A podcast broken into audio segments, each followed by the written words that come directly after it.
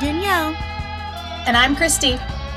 And you are listening to Snacks with Stine. Let's do it.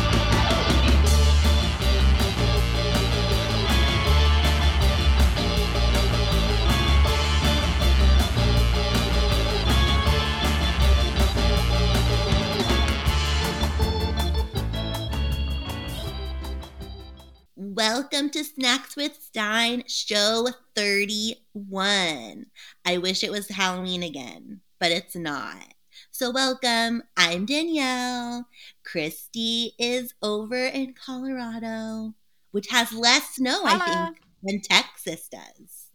Which is it crazy. was hilarious. I sat up here and, and had no snow, and actually it was pretty warm, and we had some melt off, and then and then all of Texas was snowed in. Crazy. So I hear that you've done a scary thing, and I want to hear about it, and I, I want our listeners to I hear did, and you're gonna judge me, but I'm gonna tell you to reserve judgment because it's not my fault. It all happened so fast. Disney World opened bookings for 2022. Ooh. I may or may not have re- made a reservation. You did. I did. But I thought you were like no bus and no passes and stuff. So here's here's the thing. Like we were planning on going at the end of January 22 because Mm-hmm. the kids are turning um, 10 and 12, and Mm. our first Disney World trip was a surprise trip for them when they were turning six and eight. Mm-hmm. Before all this craziness, we had said, okay, we're gonna we're gonna make a goal. We're gonna try to go back. So it's been like every two years since that first trip. Mhm. And so we thought it would be fun to go on their on their birthday, and then COVID happened, and we were like, oh gosh, you know, we don't know what's that's gonna look like or when we'll ever get to go back. And then Mhm. and then they opened it up. And originally we were like, okay, well when we go back, we're gonna be we're gonna stay at the Polynesian. Like I'm gonna try to do really good on stocks this year so I can, you know, we can stay club level and then we'll get like six fast passes a day and we won't have to wait for anything. The dream. And since then, fast pass is gone. I know. Fast pass is is gone. bullshit. dining plan is gone. The dining plan Express is gone. gone. There is no dining plan. There's no Magical Express. There are no parades. There is no fireworks. Yet you booked. Um, that's right now. That is happening. But Yeah. I noticed that like every couple of days we're getting some news about like something else has come back or something else has been Mm. extended or something. So I feel like it's starting to ramp up a little bit. The Mhm. other end of that is okay, if we're going to go and it's going to be not what we're used to. Mhm. We're not going to pay that money for all the fancy hotel and like Mhm. all, like all that stuff.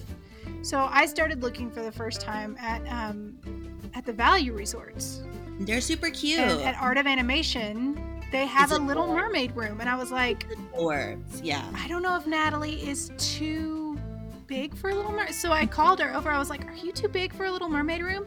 And she started jumping up and down. She's like, No. She Who's said, Let's stay I'm not too big, and in I'm the Little Mermaid room. so booking the Little Mermaid room and not having a dining plan, Mhm. which means we'll just eat whatever we want. We just need a budget right. for that. Like, just be prepared. It was less than half Wow. of what we thought it was going to be. So that's how we're justifying it. If we had to go and nothing changed Mhm. between now and then, which I don't think is going to be the, No. the case. I think that quite a bit is going to be back by the time we go. When did you book Um, a year out. January 2022. Oh, okay, okay. Hmm Yeah, I, Yeah, it's, a would be- year from now. I mean, you'll probably still have to wear masks, I would think. right. But um, hopefully, some of the entertainment. I mean, thing entertainment's already coming back a little bit. I mean, Magical Express is gone for good. I don't know about the dining plan and fast passes, but The other side of that is that we are not going to be staying our whole trip at Disney World for the first time. We are going to take the last bit of it and stay at Universal. nice. Since there's no Magic Express or anything like that, we're just we're to Uber over to Universal Yeah. and stay a couple nights there. Fun. Well, that will be cool, and now you have something to look forward to. I know. It's just it feels really weird though after like staying home and and we intend to continue doing that. Yeah. Um But Yeah, yeah. that's fun though. I need something to look forward to. I'm having like terrible Disney sadness, and I'm like, ugh, I can't. yeah, withdrawal. Every, everybody listening now who is not a Disney person is like, will you guys please I'm really sorry, shut the fuck up Really. about Disney? But Okay. sorry about it. Sorry, not sorry. What does my favorite drag queen Trixie Mattel like to say? This is our show, and we can talk about whatever we want. That's Yes. how it goes. Just kidding. We love everyone. Okay, so now that we know that Christy's going to Disney World and she has to bring me back a present, we can move on Yes. to our story, which is Attack of the Jack.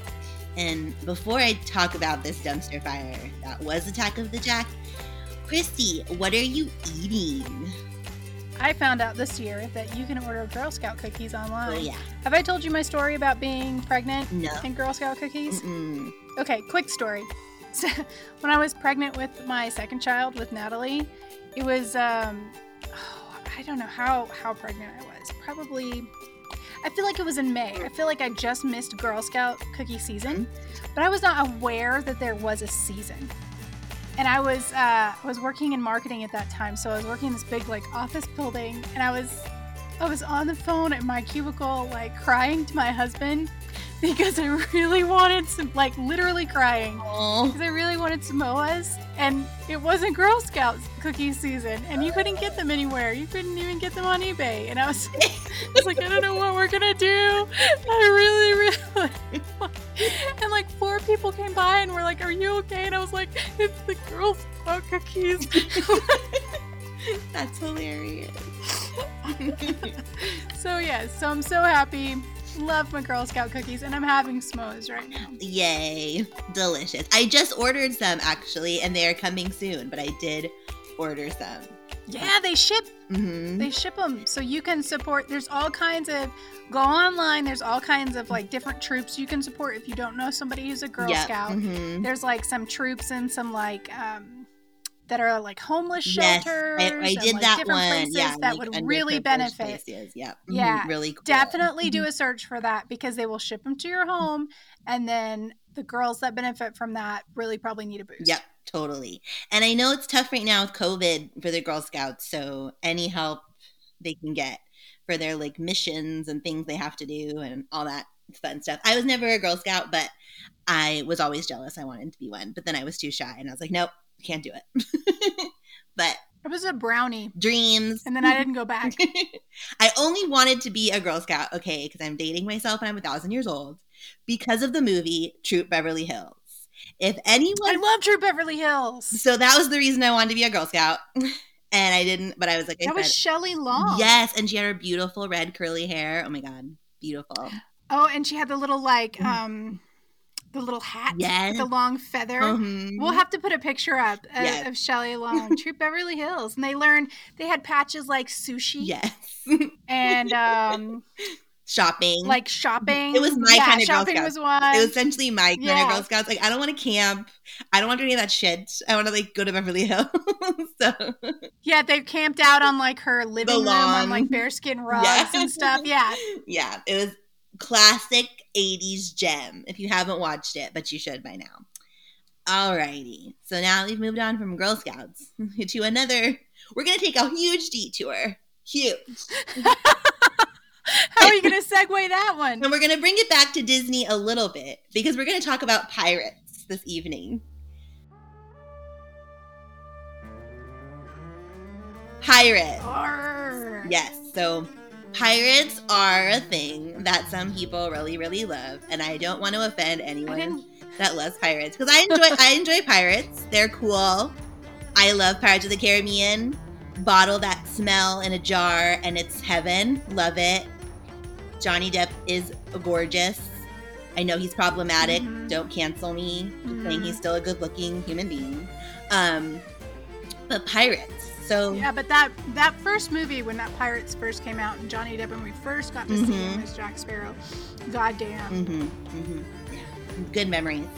Good memories. So we have pirates tonight because Goosebumps is not really known for love stories. And we kind of had one with the ghost in the beginning, one of the earlier ones. I can't think of the name right now. Ghost Next Door was sort of a love story, Ghost Next Door. A little bit. Mhm. But it's hard to find. She burned alive. yeah, she burned but alive. Yeah. I decided to just dig through and like do a blind pick, and this one was what came out, and it is called Attack of the Jack. It was published in 2017, so we're talking new school.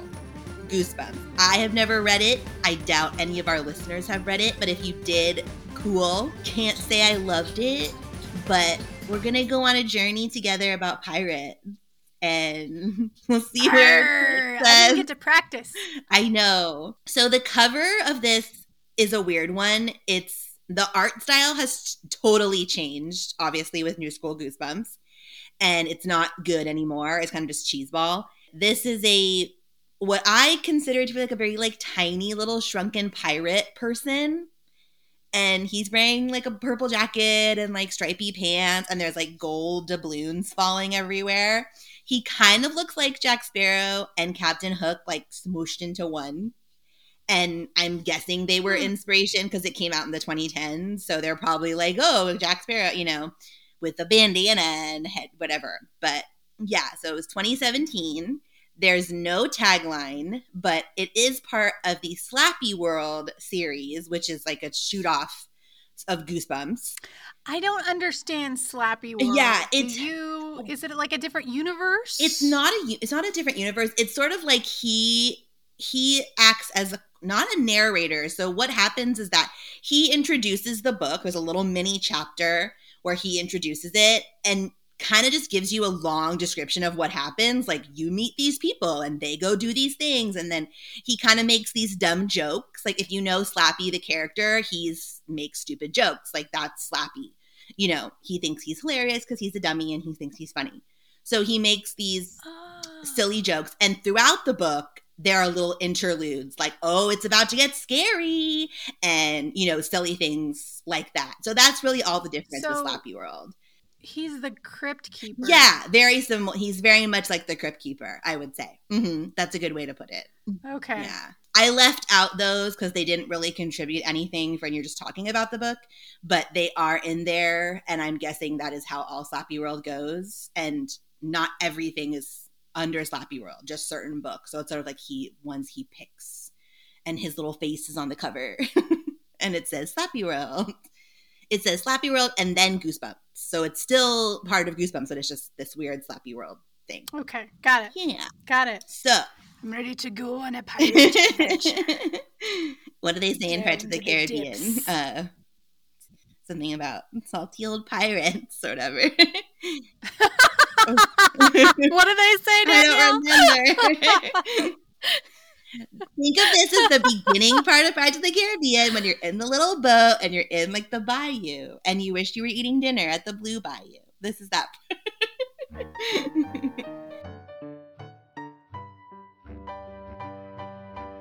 Violet and Sean Packer had only been to the ocean once when they were much younger. It rained the whole time, and they never got to swim or play or do much of anything. But now they were just about to arrive in Sea Urchin Cove and will be meeting their Uncle Jim for the first time. Their mom and dad have to work in Argentina all summer and decided that this getaway to the seaside would be the perfect way to spend their part of their summer vacation. They could fish, swim, sail, and whatever else people who live by the ocean like to do. Their bus had come to a stop just past the town's welcome sign, and Violet nudged her brother, who was engrossed in his cell phone game, to let him know that they had arrived. The smell of the ocean was thick and damp, and Violet could see lots of shops and a hotel called the Sail Inn come into view. For the most part, Violet and Sean got along great. She thinks it's because they're polar opposite. Sean keeps to himself and is obsessed with all things sports. Violet, on the other hand, is loud, loves to sing, and has no interest in baseball. Her passion is ballet, but since she comes from a small town in Ohio and not New York City, she's not quite sure what will become of her dance career. So, Violet is the older sibling, and I think she's 12 and Sean is 10. The bus driver helps them with their luggage and they get off the bus. They look around the empty dock, and their uncle is nowhere to be found. Violet remembers that their mom said he's absent minded and is more than likely running late. Sean is hungry, so they find a diner called the Whistling Clam to have lunch while they wait. There's gonna be some names in that you're just gonna have to keep those like giggly like self inside because some of these names are just like oh oh really okay I'm just saying. just I, saying I've heard of a whistling clam establishment. It was a little it's a different. little different Um, yeah there's a lot of that there's a lot of that that's going on here so this place was very it was a very tiny little diner but the food was good and their waitress marianne even brought them extra coleslaw yay. Yay for Marianne. why would a child be excited about coleslaw? Don't know but go. You do you. She asks where they were visiting from and violet tells her that they are in town to stay with their uncle jim finnegan.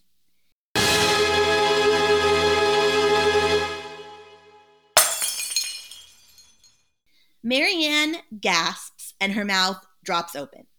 Admiral admiral jim you don't want to stay with admiral jim and she tells them to find somewhere else to stay or get back on the bus to Ohio. Sean and Violet, How helpful. right?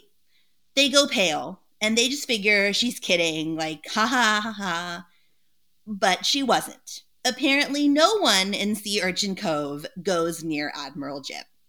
He's hiding something in the falling down lighthouse that he lives in, something evil. Yeah, but it's a lighthouse.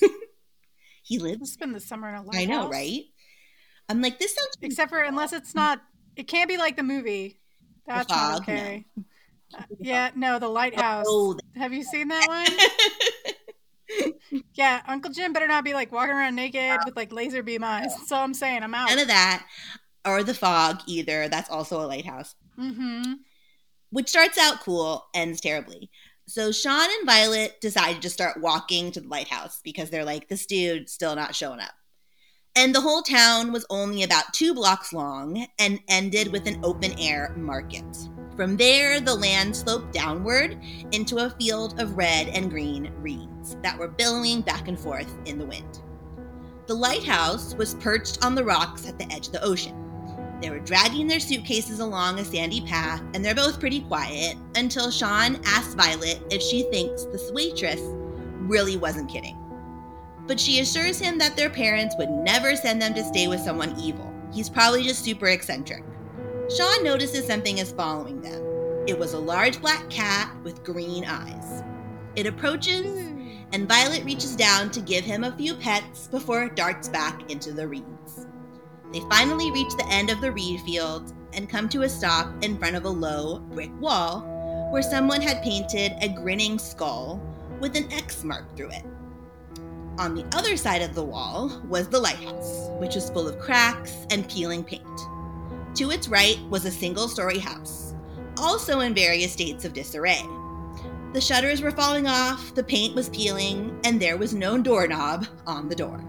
Violet calls out to her uncle, but the wind gust blew it back in her face and also caused the door to swing open. So she enters the small, dimly lit room, and Sean follows behind.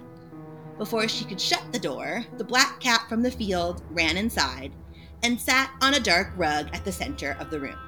Its green eyes were scanning everything, and then in a raspy voice, it said, Admiral Jim, visitors. Did they just hear what they think they heard? The cat says it again Admiral Jim. Someone groaned from the other room, and Violet turned to look toward the doorway. She could see someone rise up from a rope hammock and slowly swing their feet toward the floor with a thud. He swept back his long white hair, and she could see his face. It was cherry red, and he pulled on a white sailor cap that matched the two small sailor uniform he was wearing. In a booming voice, he calls out to his niece and nephew and apologizes for not being at the dock. The cat was supposed to wake him up. Violet had completely lost her voice. She couldn't get over how big and how old Uncle Jim was. He envelopes them both in a huge hug, and the first thing Violet can say is, The cat, it talks. Yeah. Mm. Thank you, Violet. I, I, I'm glad that we didn't just like, you know, just kind of smooth right over that. Violet's like, just a minute. I'm sorry, what? Yeah, what? Mm, so the cat does talk. They'll explain shortly. Okay. And Jim says, Yes, she does, and tells her to tell them her name. With a slight lisp, the cat says her name is Celeste. Sean is not buying any of this and just assume that Celeste has to be a robot with artificial intelligence.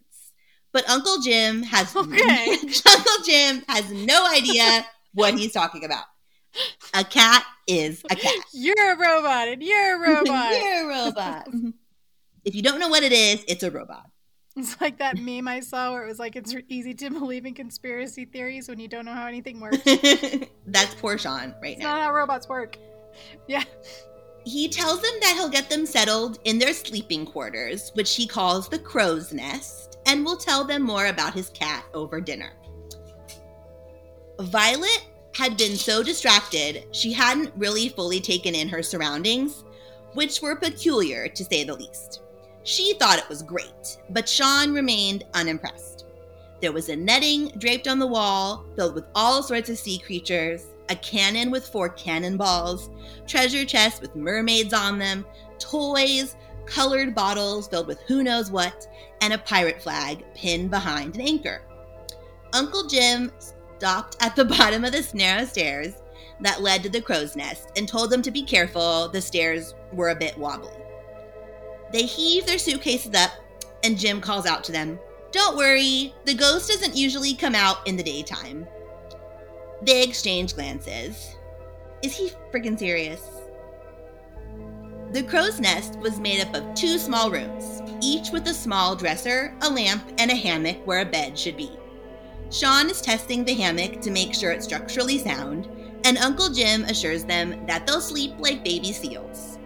Violet puts some of her things away in the dresser, but wants to head back downstairs to learn more about Celeste. She finds Sean and Uncle Jim at the small kitchen table, and he offers her a mug of Diet Sprite, which he called grog. Uncle Jim was drinking something else. Something dark brown. Booze. Yeah. It's 100% Absolutely. booze, kids. 100%. That's spiced rum. Yep. Yes, it is, because pirates drink it around. He's having a great time. well, can we just pause for a 2nd Uh-huh. Because I realized something just now. Who are these long lost relatives that keep agreeing to oversee a child for months at a time that they've never met? Right. Like, if I had like a cousin call me up and be like, hey, so we're leaving the country. Can you watch our two kids for like eight months? I know we don't know each other or talk, um, but that's cool, Yeah. right? Mm-hmm. Mm-hmm.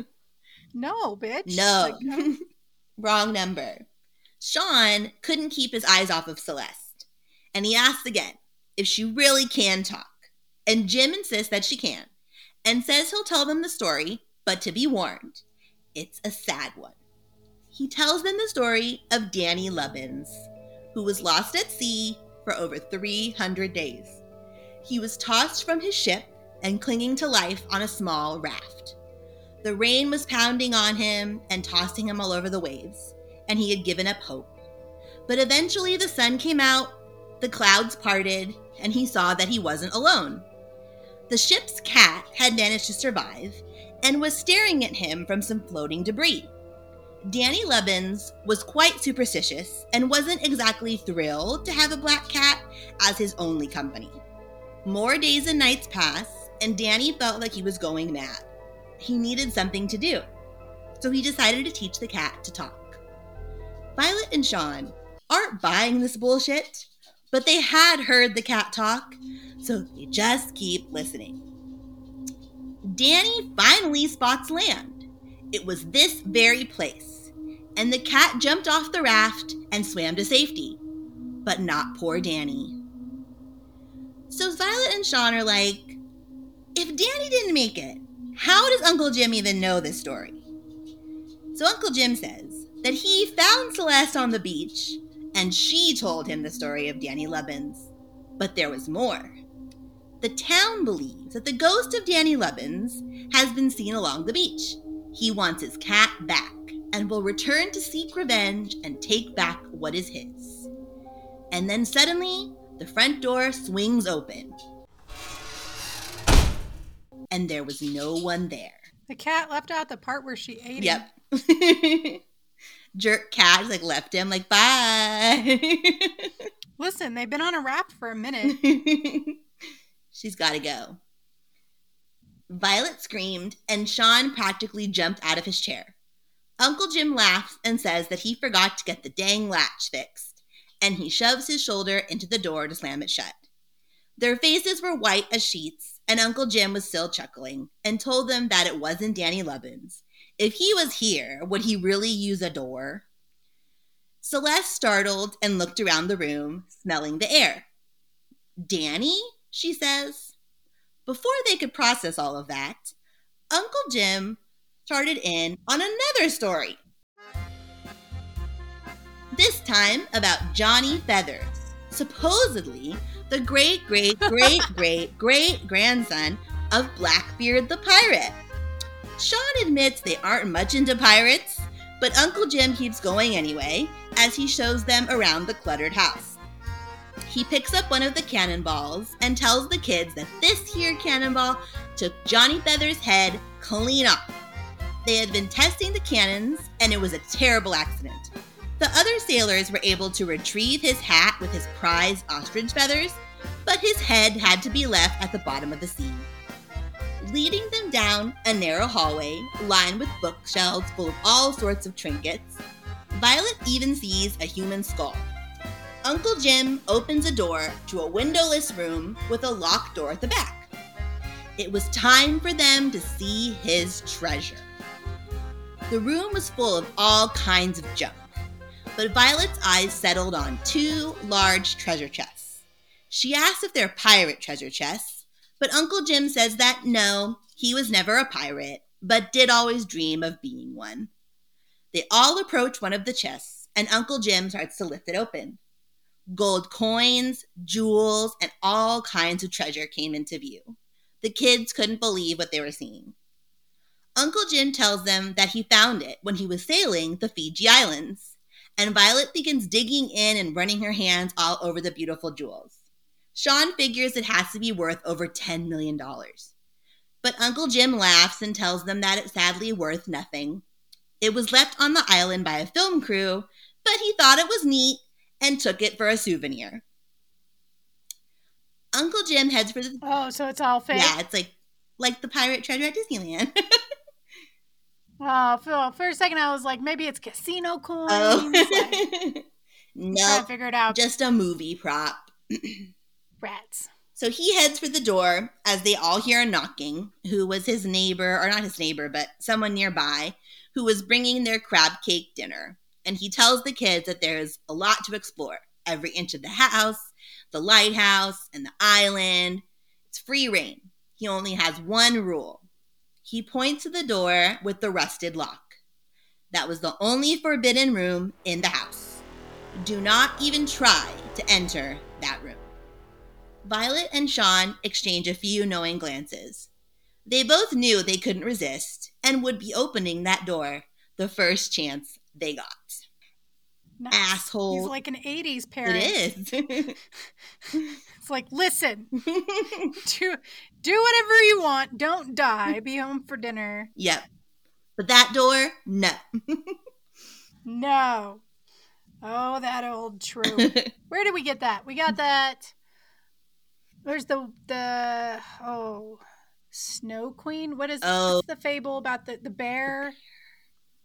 The guy the the guy is like a bear at night or something, and she's oh. not supposed to look at him at night. Why am I, I? I know exactly what you're talking about.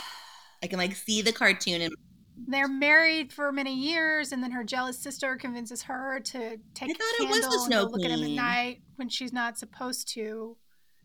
And she like drips wax on him, and it's like a spell where he turns. Yeah. Anyway, so we got that one, and then there's like the portrait of Dorian Gray. Gray. He's not ever supposed to look at the portrait. Mhm. It's sort of like to be a Orpheus and Eurydice, like you can't look backward. Can't look- Right, right. We're Mhm. not supposed to do it. Yep, but you do. Yup. So Violet couldn't get to sleep that night. The wind was playing tricks on her and keeping her awake. It sounded like someone was singing. Then she swore she heard someone calling her name. Burying her face in her pillow, trying to block out the sound, her mind wandered to Danny Lovins. But why was she thinking of him? Probably be sounded because it sounded like someone was saying, Violet, Violet, swim with me. When she finally woke up, the sun was a big red ball outside of her window, and Celeste was sleeping at her feet. She hopped out of bed, and Celeste says, Good morning. Did you have a nightmare? She was still not used to the idea of a talking cat, but did say good morning back as she got dressed and headed downstairs for breakfast. Uncle Jim was making lobster omelets, a real treat for the two of them who were used to Froot Loops. If someone made me a lobster omelet, I'd be like, hell yes, I'm staying here forever. Heck yeah. Thank you. Love lobster. Though I will always think of the Jim Gaffigan joke when he calls it a bug butt, and it won't. It'll always be bug butts to me. They are kind of the cockroaches of They are. They are. I mean, Uh, and I and I like lobster. I think that it is great, but like some people are like insane for lobster. oh yeah. hmm I don't think I'm insane. I enjoy it, but I'm not like, oh my god. He tells them that he had planned to take them sailing, but today was not the day. The sea was growling, and he barely made it back in the little boat this morning. So instead, they had to spend the day exploring the beach while he did some work on the lighthouse. Violet and Sean decide they would rather stay inside for the day and explore more of Jim's treasure. Most importantly, that locked room. She couldn't figure out why they were both drawn to the room. It was like some kind of magnet. As soon as Uncle Jim closed the lighthouse door, Sean and Violet ran down the hall into the treasure room. Her heart was pounding with excitement as she gazed around at everything that Uncle Jim had collected. It felt like they had spotted something new each time they looked around. They set their sights on the door, but realized they have no idea how they'll find the key to the lock in all of this clutter. She holds lock in her hands, and the edges are sharp from all of the rust, and decides to give it a little tug. And by chance, it crumbles into pieces. Lucky.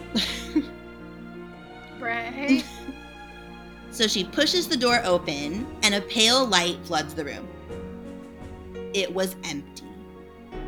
Not one ounce of treasure was inside. It was just a room with a concrete floor and stone walls. yeah, but the lock crumbled. What are you gonna do now? I know. Gotta It's go. not like you can put it back the way it was. they glue it. Like, okay. Idiot. they push the door open. He's an '80s parent. She's getting her ass beat. Yep. Like, He's gonna throw her into the ocean. That's my yeah, hundred percent. So they open the door a little more, and the light reveals a dark shape at the back of the room. It looked like another one of the treasure chests that Jim kept, but this one was wrapped in thick, rusted chains, which were being held by another padlock. So they tried tugging at the chain and the lock, hoping they would fall apart like the door, but their luck had run out. It wasn't budging. Maybe it was for the better. What if there was some kind of pirate curse on it? But the curiosity was too great, and they had to open it. Violet figures Uncle Jim might keep the key around his neck for safekeeping, but Sean wasn't listening. He was too busy walking around the room, feeling the wall. She asks him what the heck he's doing, and he points out that one particular stone is a different shade than the rest. Hurts to pick at it and gets his fingers in the cracks, and to Violet's surprise, it comes out from the wall to reveal the key. She couldn't believe her brother was a secret genius. He hands her the large brass key, and with no struggle, it slides right into the lock and it pops open. He looks at her brother and offers one more out. We can forget this room, forget the trunk, and find somewhere else to explore, just like F this. But Sean said it was too late for that. They had already undone the lock, so we may as well just see what's inside. She goes for the lid, preparing to lift it, but a sound from behind them makes them freeze. Celeste is in the doorway. I'm telling Admiral Jim. So this one I thought to myself, why wouldn't you figure out beforehand where the cat is? Because the cat is gonna fucking tell on you. I knew the cat was gonna tell on them. I knew it because the cat can fuck.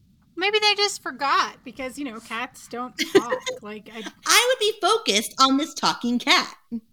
I would be like, well, honestly, I don't know if I could sleep with a talking cat there. Like I, I need to know where the cat. I want to talk to it. at all times. That's what I'm saying. Like if you're gonna like get into some shit and you have a talking cat in the house, you know that cat is gonna talk to talk about you. The cat's probably a spy. Like you wouldn't just be like, oh, I'm gonna break things and like go on about my day. no, Or maybe we could have bribed the cat Mhm, ahead of time with mhm. some of that lobster. she did eat some lobster breakfast. She loves lobster, so I mean they could have saved her some more and bribed her, but Mm. no. but no. So the cat is a snitch. hmm The cat's a snitch. Okay, snitches get stitches. Good luck, cat. They so the cat's a snitch, and they were in deep shit. But she was already on her way to rat them out, and they may as well just open the chest. They were already going to be in trouble, and Violet had to know what was inside. So she leaves the lid open, and there's no treasure. That makes no sense to me. I Like, know. This whole book makes no sense to me. It's like, like we're gonna, like you know what? Let's knock over a gas station. like we're probably gonna get caught. It's cool. Uh oh, here come the cops. You know what? We're already in this gas station. Let's set this shit on fire. Fuck it. Look, like, let's shoot this guy over here. We're already going to jail. It's fine. These kids are in for a life of crime. Yes. so there's no treasure in this chest, and all inside, all of that was inside, is a bunch of small, brightly colored boxes with cranks on the side, like small. Oh no. no, no, no. You don't want those. Like- those are scary on normal I know. They're like small Jack in the Boxes. If I hope everyone listening knows what a freaking Jack in the Box is. I mean, are they still a thing? I hope so. They're they're Um. Yeah, and I think that international listeners, we, we only have a few, but Yeah. we do have. A- okay, so very quickly, a Jack in the Box, in my experience, is usually a clown, usually, and it's just a little Mhm. box, like a square, with usually like you know bright. You give them to babies a lot of the time, which is weird. like they're like tin. Tin, like yeah. I had a wooden one that had a clown, and it was Oh, okay. it was like you know your primary colors: blue, yellow, red, whatever. And you wind it on the side with a crank, and it has a little song, and then it pops open, and there's the clown. They're frightening. I hate them. There's that fantastic And no, scene. no kid likes it. No, like, there's- it's like it's like a you're tensing the whole time. Yeah. You, you're just waiting for it to pop up. Like you, you're not happy about it. Remember Elf Um, when he's testing all the Jack in the Yeah. Box? That's exactly what it is. When Elf is texting the Jack in the Boxes, and he's like, and that's that's exactly. So what it is. in the in the mid 2000s the guy i was dating brought home from the store a game that like everybody has to take like a like a hand handle. Hmm and that it beeps and it, it kind of goes off. And like when it goes when the beeping stops you have to push the button on your handle. And the last person to do it is electrocuted. Like they get Ah. shocked hardcore and that's the grown-up version of a jack in the box because you're just tensing the whole time and you, you're not gonna like it when it happens and you're wondering why are we doing this it's like that Yeah, it's totally like that. Okay, so that's what's in this box. There's a bunch of little ones. So Sean eggs her on to open it, and she won't, and he calls her a wimp. But she tells her brother that something is wrong. She has a really bad feeling, and they need to just let this one go. Leave the boxes alone, and Uncle Jim probably has to know something's wrong with the toys. But now Sean won't let up, and eventually just grabs the box from her hands. He turns the crank, and a version of Pop Goes the Weasel starts to play. It sounded like someone was strumming it on a tiny guitar. They both yell when the lid pops open, even though they knew it was going to happen. and a monkey wearing a sailor suit pops out of the box and bobs back and forth. Violet grabbed another one. This one's a little older and had some damage, and inside was a sailor in a white suit and cap with his ra- with his hand raised to his forehead in a little salute. Sean and Violet couldn't figure out why Uncle Jim was scared of these baby toys. Maybe he's just embarrassed by his really weird collection. They try a few more. Maybe he saw puppet masters at a young age. Thank rest of us you. Thank you. Go watch that movie and you'll be like, uh, uh, uh, put it back. so many, so many of these tragedies could be prevented by a nice, healthy repertoire of 80s horror movies. yes, these 2017 children are like, I don't know. Yeah, no. Go get traumatized by the leech woman and You puppet clearly master. were never traumatized as a child, and it shows. that leech woman will haunt your dreams, okay? And you'll never want to look at a doll ever again. So they try a few more boxes. One had a woman pirate with long blonde pigtails and red lipstick who was holding a tiny skull. There were some more pirates, and then randomly a two headed pirate, which they both thought was really weird. Most of the boxes played a version of Pop Goes the Weasel, but some played songs they didn't recognize. This is getting really boring, but as they neared the bottom of the chest, Violet found a box that was a little different than the others. It was heavier, covered in dust, and missing the crank. She feels around thinking it may have broken off, but doesn't find anything. So Sean suggests they take one crank from one of the other boxes and see if that'll work. A sharp pain from somewhere in her gut makes Violet pause and think that this is not a good idea. Maybe Uncle Jim took the crank off on purpose. Sean calls her a chicken and proceeds to put a new crank on the box and turns it. Pop Goes the Weasel plays again, but this time it sounds like it belongs in a horror movie. It was also taking a really long time to open, and it felt like it had been, Sean felt like he had been cranking forever. Maybe it was just broken. Then there was a loud bang, and the room explodes with a blast of thunder and smoke.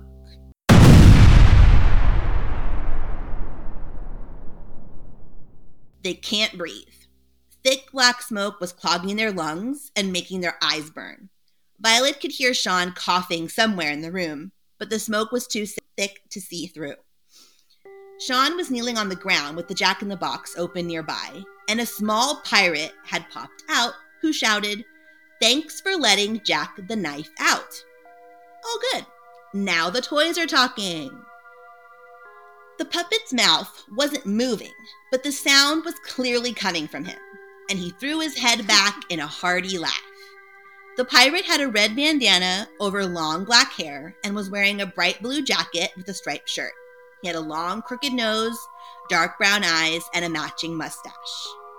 He was carrying a knife in one hand, and the other was not a hand, but a rusted little hook. He was bouncing on his spring and asked them if they were ready for a jack attack. Violet was officially creeped the fuck out and told her brother to push Jack back in the box, but he wouldn't go. They were hitting him over and over on the head, but nothing was working, and he just kept saying, It's a Jack attack, I won't go back. As he said it, Jack started to grow and emerge from the box. His arms were getting outstretched, and his metal spring disappeared to reveal long legs. He towered over them at six feet tall. Violet and Sean were shocked into silence. Jack asked if they were afraid and told them that they had very good reasons to be. This was just batshit crazy. They had to get out of there, but as Violet turned to look for the door, it was not where it should be. The whole room was different. Violet calls out for Uncle Jim, but Jack laughs and tell her tells her that he can't hear them. Jack looks around the room at the other boxes scattered around the floor and calls for his mates to rise and shine. It was time for action. Just like Jack, Violet and Sean watched in horror as the other puppets emerged and grew out of their boxes. The monkey, the blonde woman, and the two headed pirate all came to life before their eyes. The two headed pirate approached Violet and Sean and said it was a great day for sailing, but Jack tells him they aren't the ones sailing today. He introduces the pirates as Salty and Pepper, Chuckles the monkey, and Mad Madeline. Trying to be polite, Violet says, It's very nice to meet you, but we're gonna be going now. Jack laughs again and says that leaving was not in the stars. But the kids protest and tell them that Uncle Jim is looking for them and they have to go. Just like, let us go. Just, I gotta go. Then have to scream for help, and the pirates just laugh. Jack says that the Admiral is in a place he can't hear them right now and hands her one of the boxes from the floor. He tells her to turn the crank. Sean tells her not to do it, but Jack was looming over her, pressing his hook into her shoulder. She had no choice. The pirates all began to sing along as Violet turned the crank. All around the mulberry bush, the monkey chased the weasel. The monkey thought it was all good fun. Pop goes the Admiral. Out of the box, a large white haired figure in a white sailor cap and suit popped out. Violet brought her close to her face and screamed. It was Uncle Jim. I had a Jack attack once. it was a little different. It involved Jägermeister as well. Not a good mix. Not a good mix. This is a I different kind of Jack Jack. Daniels for months. Ugh. So and so yeah. So poor Uncle Jim had a horrified expression on his face. Well, on his puppet's face. And Jack said it was only fair. An admiral for a captain. Jack takes the box out of Violet's hand and passes it to one of his crewmates. He asks them if they want their uncle back and if they'd like things to return to normal. They were now suddenly outside. The lighthouse was gone, so was Uncle Jim's little boat. In its place was a large pirate ship with two black sails. He tells them that in order for things to go back to normal, they have to sail to Clam Island and rescue his canary, Captain Pip. He was taken by canary nappers, and Jack wants him back. Violet and Sean Sure. are confused, as am I, and they turn to look at the large pirate ship outside the window. There was no way they could sail that. Jack says he's not a fool and will be sending along Salty and Pepper, Madeline, and Chuckles, the best crew there is. Violet asks why he can't go and get Captain Pip himself. Apparently, he's highly allergic to clams. Oh, I bet he is. Yes. So, yeah. Yes. So the one guy is like Johnny Feathers, but Captain Jack's stage name is Judy Garders. Yes. the kids have no choice. The only way to get Uncle Jim back and make these pirates go away was to set sail today. On. Are you ready for it? The Jolly Yes. Sea Scab.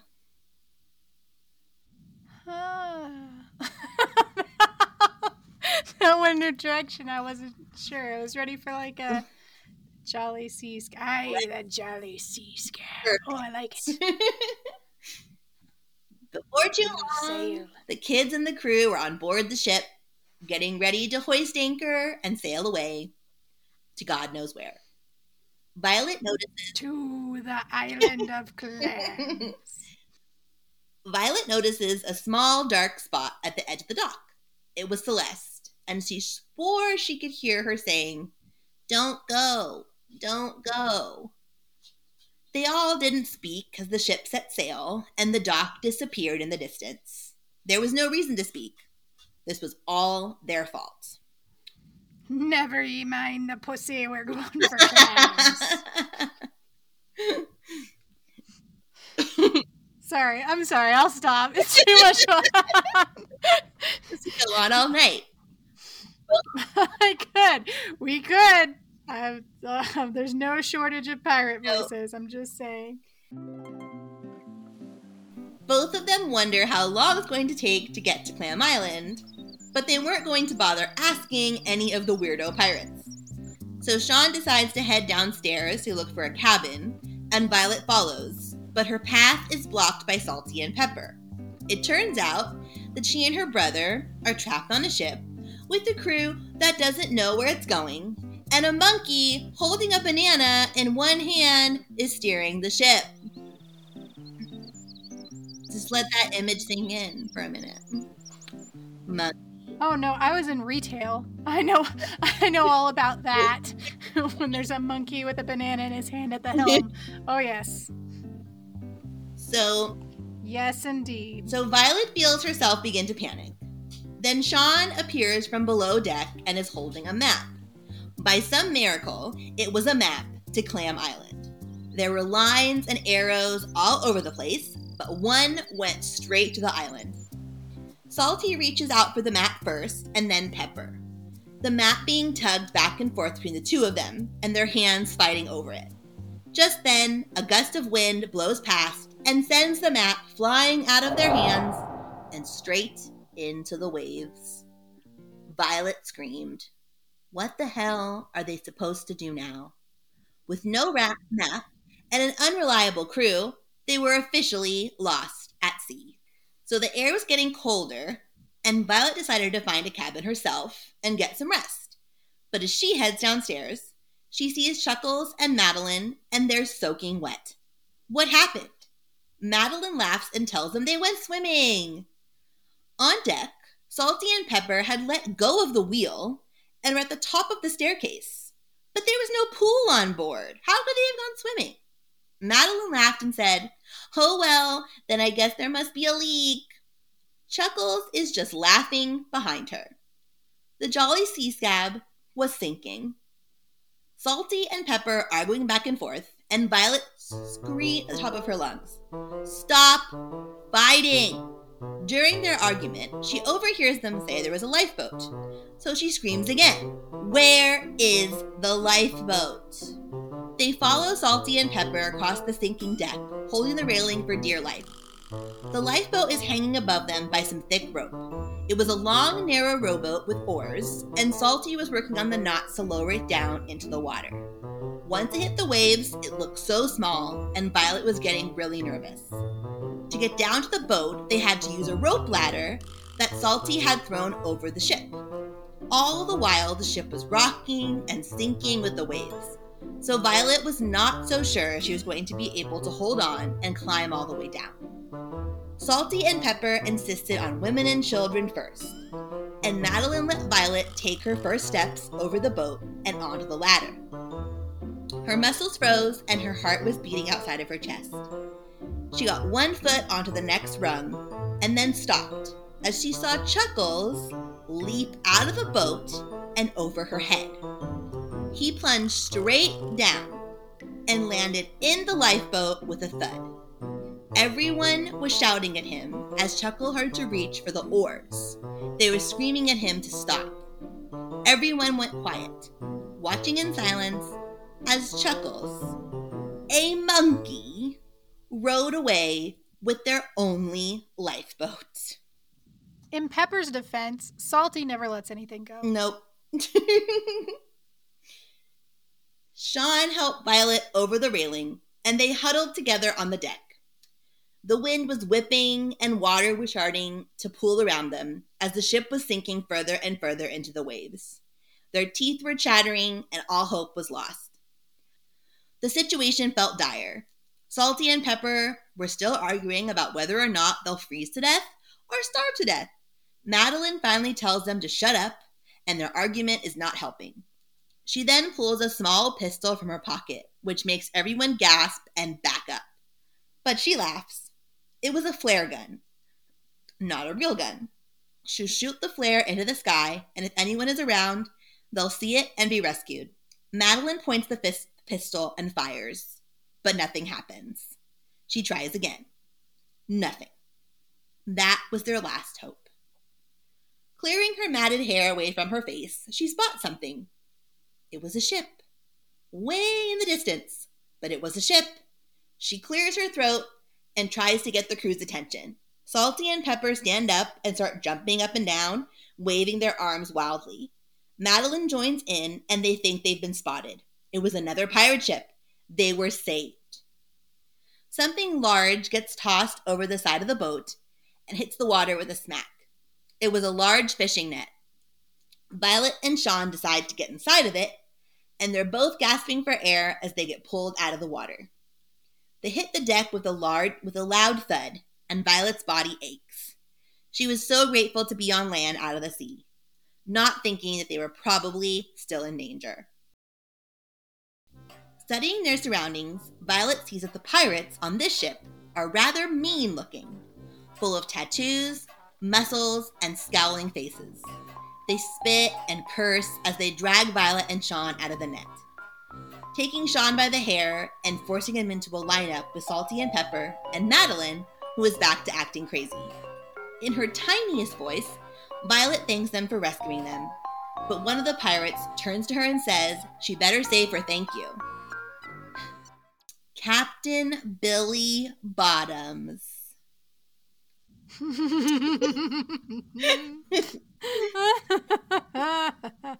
it's, like, it's like some kind of a review on a cruise ship. Like, I mean, come on.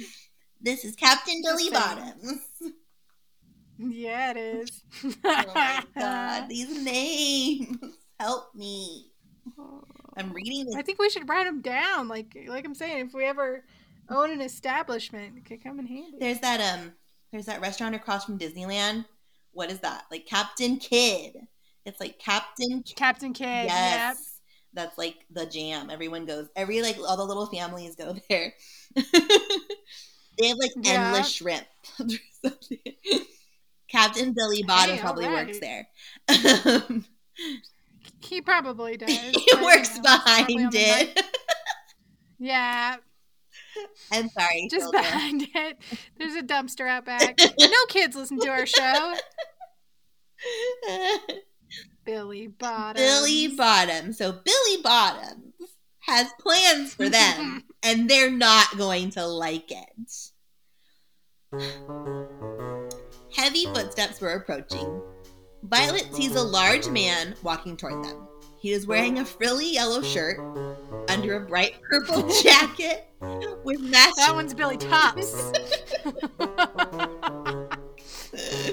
Billy Billy Pitcher. Billy Pitcher. He was Not Billy Catcher. Peter Pitcher and Billy Bottom. That's good. Okay, so Billy Bottom is wearing a frilly yellow shirt under a bright purple jacket with matching purple pants. His Oh God, is he Prince? yeah, absolutely. He's Prince. Poor Prince, rest in peace. His round face was framed with long black hair, and he was as wide as he was tall. Violet thought he looked like a purple pumpkin.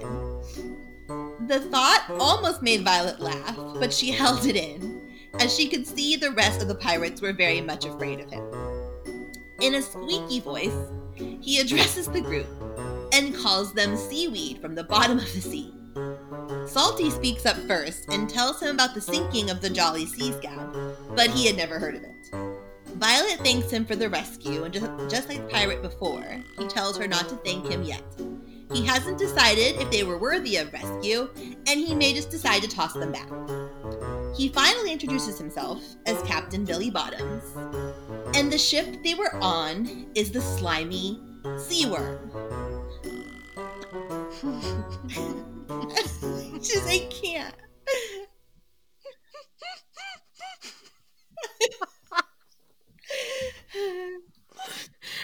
okay, so they're on the slimy sea worm, and I need a minute. Okay, they're on the slimy sea worm, and apparently, Captain Billy is sometimes known as the pimple of the South Seas.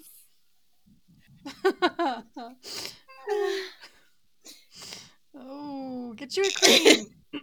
he asks them he asks them why he was called that and nobody answered except for Madeline who suggests it's because he liked to be squeezed But that was Oh God. but that was the wrong answer.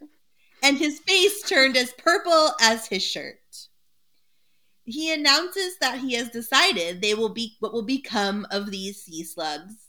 They'll be taken to the next island and held as prisoners. They'll be working in the banana fields. Captain Billy says they'll love it, and they can have all the bananas they want. Violet tries to protest, but Captain Billy says he can do whatever he wants. As they're taken down below, Captain Billy stares at Salty and Pepper as if he suddenly recognized them. It turned out they had worked for Captain Billy on the Sour Petunia. This made Salty and Pepper think Billy was going to let them all go on account of them being old friends and all, but no, Captain Billy hated Salty and Pepper, and their fate was sealed. They were being held in a foul smelling room at the bottom of the ship, trying to keep up conversation about bananas, which Violet happened to hate, to keep their minds off the fact that they were about to be on an island prison. Violet just keeps thinking about her parents, that she'll never likely see them again or ever get home. Smitty, a red haired pirate, comes in with some bowls of food from the captain. It looked like yellow mush, and Violet asks what it is. Christy, would you like to guess what it is? Uh, the yellow mush. Mhm. Mm. I feel like it is a, uh beautiful corn hash with a spicy aioli dressing, and um, there's a meatball inside. Delicious, but no. It's banana pudding. Hey, I love banana pudding. Well, if you're going to go to an island full of bananas, you might not want I'm just saying, my my boss that I worked for for years at the costume shop, Maxine, every year on her birthday, you know, she would make you something special, and that that was always my request because she would make like the fancy 1950s banana pudding and like the little trifle dish where she would like layer in the vanilla wafers oh, I love and the that. uh, whipped cream. Oh, so good. So they ate banana pudding. So they're having banana pudding. They're going to uh, Banana, Banana Island. Island. Will Donkey Kong be there? I hope so. They were jolted awake by the boat docking on the island that would soon become their new home. Smitty came down to lead them off the ship, and Violet was grateful to smell some fresh air. All they could see were banana trees for miles. There were workers in white uniforms and hats filling carts full of bananas. Out of nowhere, Madeline says that she could go for banana split. Nobody laughed. Salty tries again to appeal to Captain Billy, but it was no use. He still hated him. He motions for them to follow the gangplank and head off the dock, calling out, Don't slip on any banana peels. He found himself to be so funny that he was doubled over laughing. Violet felt a hand on her shoulder. It was Madeline. She motions to them both. Apparently, she wasn't kidding about the banana split.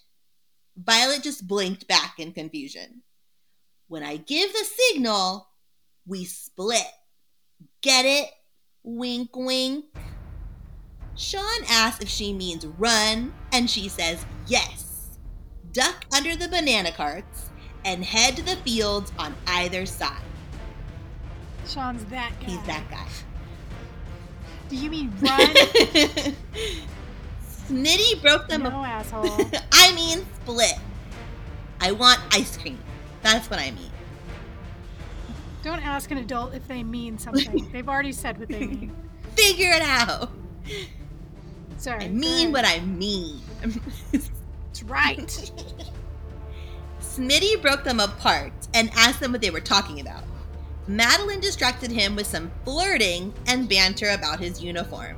She makes a dumb joke, which, is, which was apparently the signal she failed to mention, and yells, Banana split! And they take off running. Smitty is shouting to get them, they're getting away. The banana carts lined the beach, but Violet was getting scared that the pirates were catching up, and she didn't want to think about what would happen if they were caught. Madeline went under a cart first and hid on the other side. Violet and the others followed suit, but they couldn't hold this position for long. Where could they go? they'd be spotted out in the field. Madeline then suggests they hide under the bananas. She goes first, and the rest follow. Violet helps Sean get covered up first, and the sickening sweet smell of bananas is making Violet want to throw up. She lays down as flat as she can against the bottom of the cart, and she can't see a thing, but she can hear the voices of the pirates getting closer and closer. Something in the cart was making her whole body itch, but she couldn't move a muscle. Then, out of nowhere, a powerful hand gripped her leg. They had been caught. Violet screamed, but no sound came out, thankfully. After a few seconds, she realized it was just poor Sean. He was holding on to his sister for comfort. The pirates' voices were getting fainter. Maybe they had gone back to the ship and it was safe to come out, but she didn't want to be the first one to look. Her skin was getting itchier and itchier, and something hot was on the back of her neck, and there were soft little pinpricks. Then she felt No. another in her hand. Fuck you, Danielle. No. I know! Not okay. We're gonna go quick. Gotta go quick. Go fast. Could it be bugs? Were there bugs in the banana? She couldn't take it anymore. She popped up, and a bunch of bananas fell off the cart. Then she reached out and grabbed something soft and spindly. Want to guess? Uh, no. Tarantulas. She shakes one off her leg and another out of her hair, pushes a few off of Sean, and Madeline, Salty, and Pepper are shaking them off as well. Violet Ugh. spots the pirates coming closer. They had to go and go now. But suddenly, the cart lurched forward, launching them back into the cart and flat on their backs. The horse and rider attached to the cart has decided to move and starts to take the cart out onto the center of the road and is picking up speed. The four of them hold on for dear life in the back of the cart. They were gripping the bananas to keep from flying off. Violet thinks they should maybe jump off and make a break for it, but nobody else agrees. This was their best chance of getting farther away from the ship.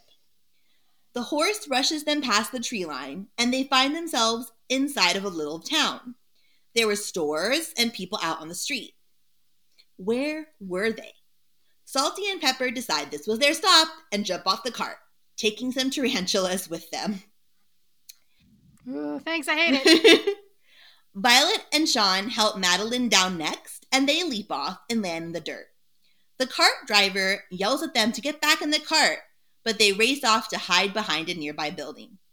Salty and Pepper had stopped to talk to two kids who are about Violet's age and ask them where they are and if this was Banana Island. The girls laugh in unison and say, No, this is Clam Island. Wait, Clam Island? That's where Jack wanted them to go in the first place. How could it be that Captain Billy had dropped them off exactly where they needed to be? Violet couldn't believe their luck was changing. And Pepper pointed out something even better. There was a yellow canary perched on top of a bush. Jack the Knife had sent them to Clam Island for a canary. Could this be him? They all tiptoe That would be convenient. How convenient! They all tiptoe forward. I was just gonna think, how do you find a canary on Clam? I know. How do you find a canary anywhere? It's like you're gonna pick out a bird. I don't think I've ever seen a canary up front. They all tiptoe forward for a closer look, and sure enough, it was Captain Pip. His markings were just as Jack said they would be. With the fastest grab she ever made in her life, Violet reached out and snatched Pip right into her palm. She was overjoyed. She spun around, showing everyone, when Pip made one tiny little chirp and flew right out of her hand. Idiot. Idiot. It's a Oh, bird. I knew that was too easy. I know. I was gonna say, are we trying to land this plane? trying to Stan? land this 'Cause that was plane. really easy. It's we're getting there. We're very close. so she cries out angrily because she was sur- sure she had him. Madeline sits down and starts making bird sounds. Tweet, tweet, tweet. She actually was insane.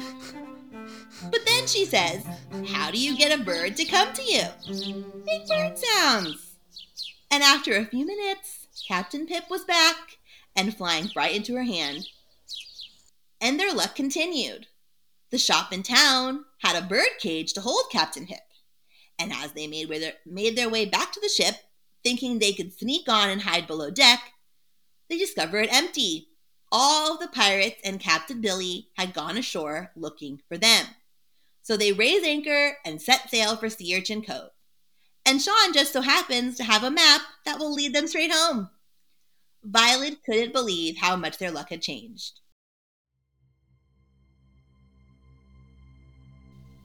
Once they reached the Urchin Cove, everything was as they left it, and they couldn't wait to find Jack and get their lives back.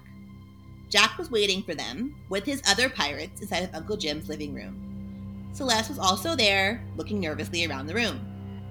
Violet proudly shows off Captain Pip, and Jack studies the bird for a long time. Their luck had run out. Jack tells them that wasn't Captain Pip. Violet's knees start to buckle. What did he mean that was the wrong bird? This canary had a pip on his forehead just like Captain Pip. Sean's shoulders are heaving. He's about to cry. Jack the Knife tells him while this bird has a pip, it's the wrong one. But it'll do. A canary's a canary. Who cares about the pip? Violet and Sean can't believe their ears. This meant he was going to free them, free Uncle Jim, and everything would be okay. Jack picks up the box containing Uncle Jim and starts to turn the crank, then stops and says, You know what? Uncle Jim looks pretty good right where he is. I think I'll keep him this way. But you promised, scream Violet and Sean. But Jack just laughs a great big belly laugh. He made a pirate promise, which mean absolutely nothing. He has a better idea now. He'll turn Violet and Sean into Jack in the Boxes to match their uncle, and they could all be together. He points his hook at them and makes it spin. Violet and Sean start to feel dizzy. Their whole room was spinning, and she couldn't take her eyes away from the twirling hook. Her body felt like it was shrinking, and there was nothing she could do to stop it. All at once, the hook stopped moving, and the room came back into focus.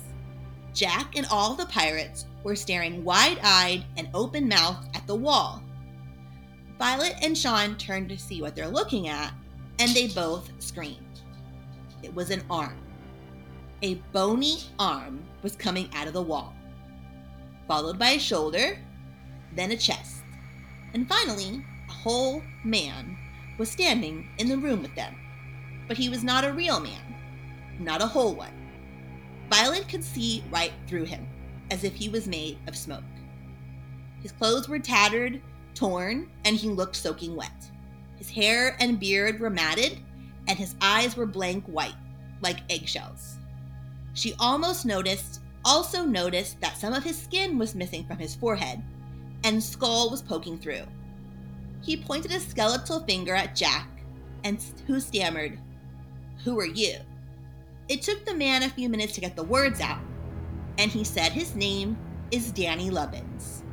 Lost at sea for 300 days but I have finally reached land. Celeste's eyes went wide, and she was suddenly very alert. Danny Levin shouted, Give me my cat! Give me my cat, or I will take all of you to the grave. Jack's eyes bulged in terror, and he dropped Celeste onto the floor and stumbled backward. Jack was terrified of ghosts and of the grave. Then the room starts to go crazy. The pirates all began to scream, and Jack slinked back, mouth open, frozen in horror. He stumbled over a box and fell on the floor. Their screams were ringing off the ceiling, and Violet watched in amazement as they grabbed boxes and began to shrink. They jumped back into their boxes and slammed the lids shut tight. All the pirates had disappeared, and the room was silent. Violet found herself grinning from ear to ear when she noticed one last box leaning up against the wall. It was the box containing Uncle Jim. They watched as Uncle Jim grew to his normal size rather quickly. Celeste jumped into the arms of Danny Levins, turned to them, and said, Thanks. Then they both disappeared back into the wall. Violet was overwhelmed. It was all too much, too frightening, too crazy. She felt out of breath. Well, well, busy day, says Uncle Jim. He couldn't believe how quickly the day went by, and he was so sorry he didn't check in on them sooner. He hopes they weren't bored. The end. Wow. Literally, like some fucked up Wizard of Oz. Yeah. Like nothing makes sense. Mm-mm. I did like, like- the ghost boy.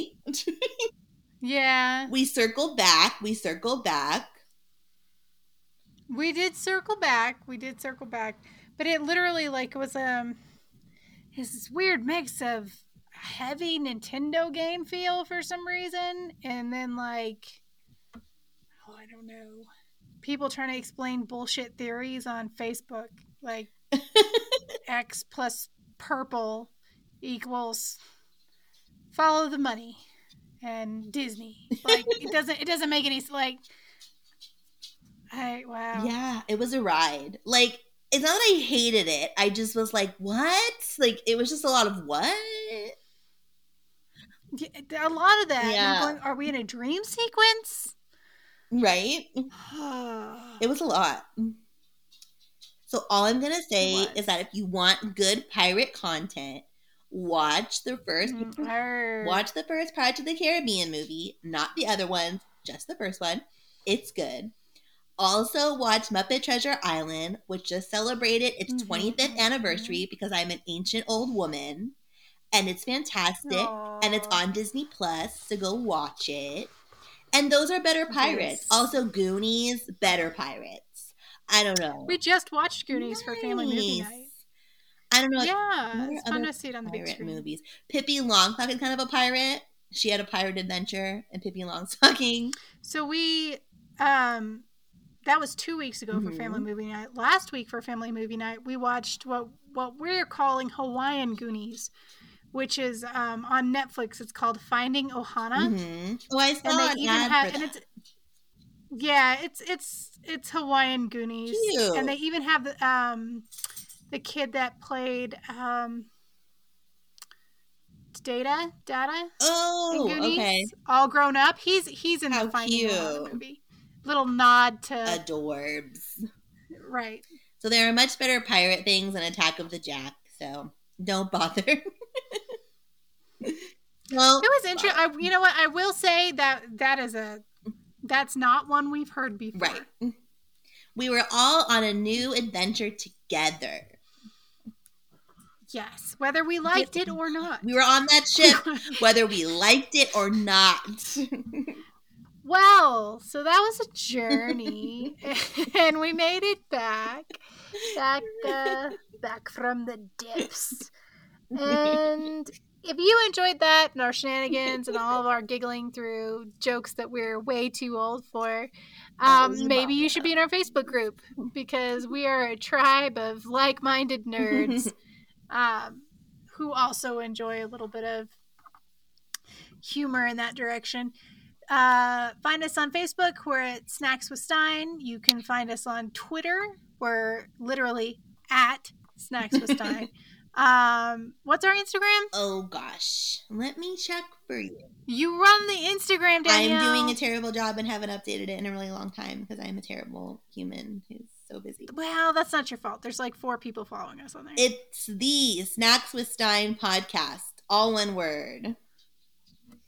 Excrement. Okay, so the Snacks with Stine podcast on Instagram as well.